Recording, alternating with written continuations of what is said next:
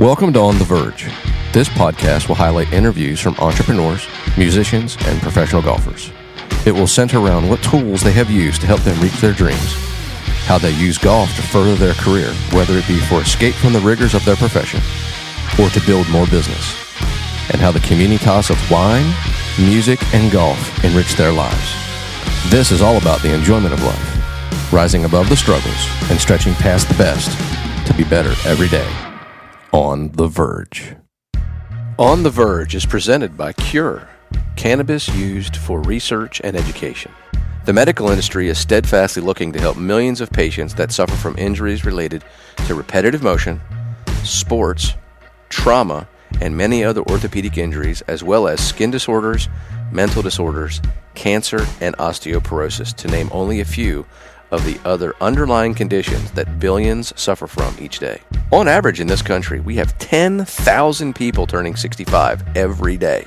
With the cost of pharmaceutical medicines increasing, patients deserve natural alternatives that are not only more cost effective, but also safer for them and society. Cure is focused on providing natural alternatives to aid with current or previous medical conditions. Cure does this by providing a therapeutic properties of natural cannabinoid formulations for multiple uses, whether internally or externally. Ask your physical therapist or your primary care physician if cannabinoids are right for you, or check out their website at www.curemich.com. Cure, cannabis used for research and education. On the Verge is also brought to you by Green Scene. Green Scene is a family owned company recognized as the Sizzle Award winner for outdoor living in Williamson County. We design and construct areas to blend with the natural landscape of your yard. That can include outdoor spaces, gazebos, fire pits, outdoor kitchens, and yes, putting greens. We understand the importance of your home. That's why we never settle for anything but the best. Green Scene also provides multiple teams with professional landscape maintenance, irrigation, and outdoor lighting. Welcome to On the Verge. Today's edition is about discussing the mental wellness and mental health of athletes and what what we're watching and witnessing. You know, many many times in the past we've watched Willis Reed come out and play Game Seven on a broken leg, and the Knicks win the NBA Finals. We have Tiger Woods winning a U.S. Open on a broken leg and a torn ACL, and almost every swing creates so much pain that he can barely stand up.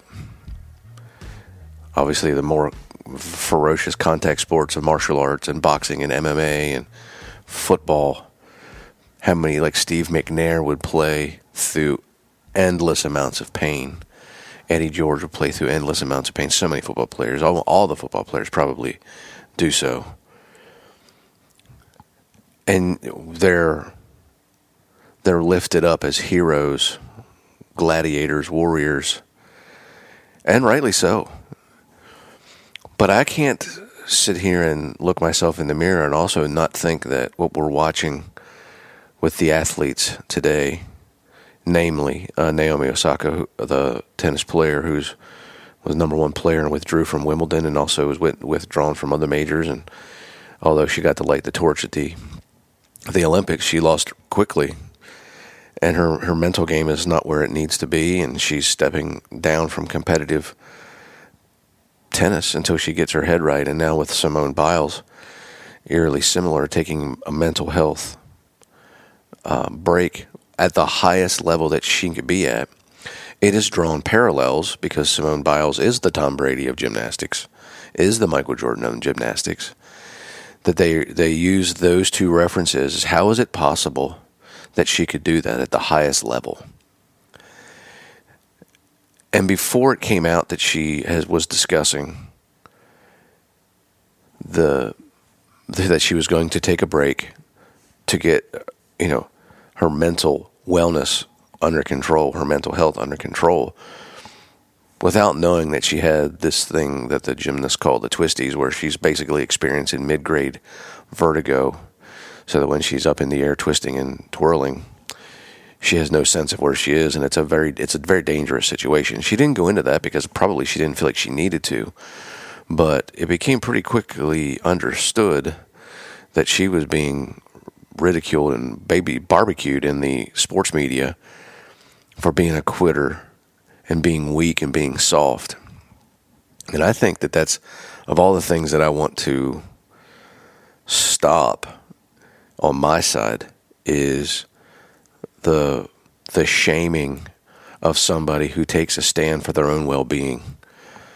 And I know that if anybody who's listening were to be vulnerable enough to step away from what it is that they do because they're not well and be then ridiculed for being soft or weak, what a terrible thing to put on somebody. And, you know, I think that COVID is definitely going to bring a level of mental health, mental illness, mental wellness, all of those things together are going to come to the forefront because of what this uh, virus has done to the world. It has basically isolated kids from kids, families from their loved ones.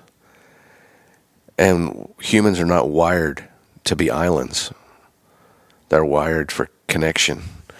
And uh, I'm not here to judge whether I think that the the virus is severe or not, because obviously many people have died. I'm not here to say that it is what it is. Uh, I just feel like the facts are is that we had to deal with it the way we dealt with it, and now what are we gonna? What are the ramifications for that? Everything has an opportunity cost. The opportunity cost of the virus basically taking over the world and different places completely shutting down, other places semi shutting down, and other places not shutting down at all, have created different experiences for everybody. And different experiences create different traumas and different difficulties. There are certainly some people who've experienced a benefit from COVID. Not the higher percentage, but there have been people that have been greatly benefited, including my sport golf has been greatly benefited by COVID. But by and large, it, is, has, an, it has had a massive negative effect on so many people's lives, whether it be through death, loss of a job, or isolation. And it is going to be our job to care for one another going forward. Uh, I believe that we've never been more unable to discern truth from lie in the news, in the media, anywhere. And I believe we're going as much as we're almost inundated and submerged in information, I almost feel like people are slowly walking away from the news and going to go out and try to experience life for themselves and figure out for themselves what is their truth. And I believe that that's a great step forward for us, no matter where you are. Certainly, there might be countries that that's not allowed. Not many, but there may be. But at the end of the day, it's really important that we take the time to listen to people and offer a helping hand. And in some ways, we get afraid to help those that are struggling because we might not know how to help. But sometimes it's not so much having the answer, it's just having an ear, or having a hug, or having a shoulder. And of all the things that I would encourage people out there to do, is to recognize where we are in, in the world and where we are in life and try to make a positive impact on people in our in our lives and not so much that they have to be even super close relationships because we're constantly standing in line at restaurants, stores, etc. And we're watching people struggle right in front of our face. And to be able to offer a kind gesture is just as powerful as being able to do something spectacular for somebody. It's the little things that add up to big things. So all I'm going to be asking of myself, because I wouldn't ask it from anybody else if I can't ask it for myself, is to turn up the volume on kindness and empathy and try to turn down the volume of reactivity to what's going on around me. That doesn't mean that I don't need to be vigilant about what is going on around me, but it doesn't have to be with a hostile, uh, with hostility or uh, anxiety or angst. It can be done with empathy and care while still being vigilant. And I think that that's where we need to start to focus our life is through those modes. Because at the end of the day, we succeed because of our systems and our processes, not because of our abilities. So many of our abilities are so spectacular and so great, but we don't allow ourselves to get there because the brain gets in the way. It wants to stop just in case we fail. I don't think we can, we don't have too much more of an option when it comes to that. I don't believe that we can carry on much longer with a mindset that that's how we view it. The process of greatness and what it takes to be great at anything. There aren't there are there aren't many fundamentals to that. And my my quest for myself is to constantly put as many of those traits into my daily life so that when I come across a difficult situation, I'm ready and prepared for it, but I'm viewing it from a compassionate and empathetic place. So as we as we watch as we're watching right now in the Olympics and we're probably going to see much more of it in the future with all sports, but especially the sports that require a higher level of mental stability we're going to see people that are going to step down from the pulpit, so to speak, until they're back being ready because they don't want to perform in that mental state. And at the end of the day, if we can figure out how to struggle better, we'll ultimately be more resilient, have more grit, more fight in us. And I think that we're learning it in a very awkward way because we don't really have that much true struggle like maybe we did in the 1600s, the 1700s. So many of life's essentials are so easy for us to have now. And the true struggle, as Jordan Peterson puts it, we've never been in a better situation in the history of the world than we are today. But sometimes it doesn't feel like that at all. And I guess that's what I'm I'm speaking on today. Is what is what is the truth as it pertains to your life and how you see it. It's your perception, how you're taking it in. And what makes that so complicated is that everybody has one of those.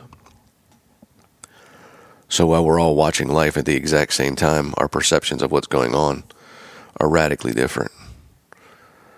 So as we go into this weekend to celebrate the halfway point of the Olympics, and we're heading toward the FedEx Cup in golf, and the NFL season's getting ready to start, and college football's getting ready to start, and for many people, this is the most exciting time of the year as it pertains to sports. I think that this, the build up to college football and NFL, and the major championships of golf rival the NCAA tournament and the Masters, and its build up so I think that we're going to start to see more interesting takes from athletes who are going to choose their own personal well being in front of their personal fame. And I believe that it would be wise for us to celebrate that, even if it looks like weakness. It's a strength. And if we can help promote that view, it's going to encourage other people that don't have the stage that Simone Biles has to bring awareness at her level. There are people out there that could struggle 10 times worse and never be heard because they don't have the they don't have the the pulpit to stand on that everybody can see. But the more we can become acceptant and understanding and empathetic towards other people's struggles, not only will we be more forgiving of ourselves, but we'll be more, more forgiving of others. So as we head into this weekend, that's what I'm going to do for myself, and I'm going to encourage all of you to do the same. Is that much of the change that needs to occur needs to start from within us and move outward, not try to change the whole world and move inward towards us. Take a look at the man in the mirror, and you can make the change. And the more you change for yourselves, the more you're changing other people's lives. It just doesn't feel like it because it doesn't get the immediate reward. But let's put that in play. And thank you very much for all of your support of On the Verge. I will look forward to uh, sharing another great story and another great interview next Friday. But for now, let's choose empathy and understanding and not vitriol and hate in 2021 and going forward. Have a wonderful day. Have a great weekend, I'll see you next week for another edition of On the Verge.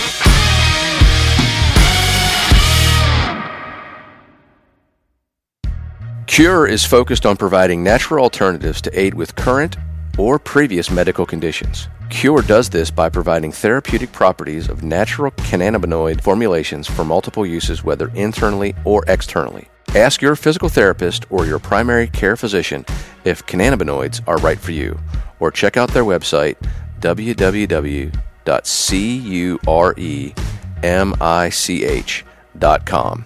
Cure Cannabis used for research and education. On the Verge is produced by Chase Akers. If you've enjoyed the show, leave a five star rating and write a review. Click subscribe to make sure that you don't miss a single episode.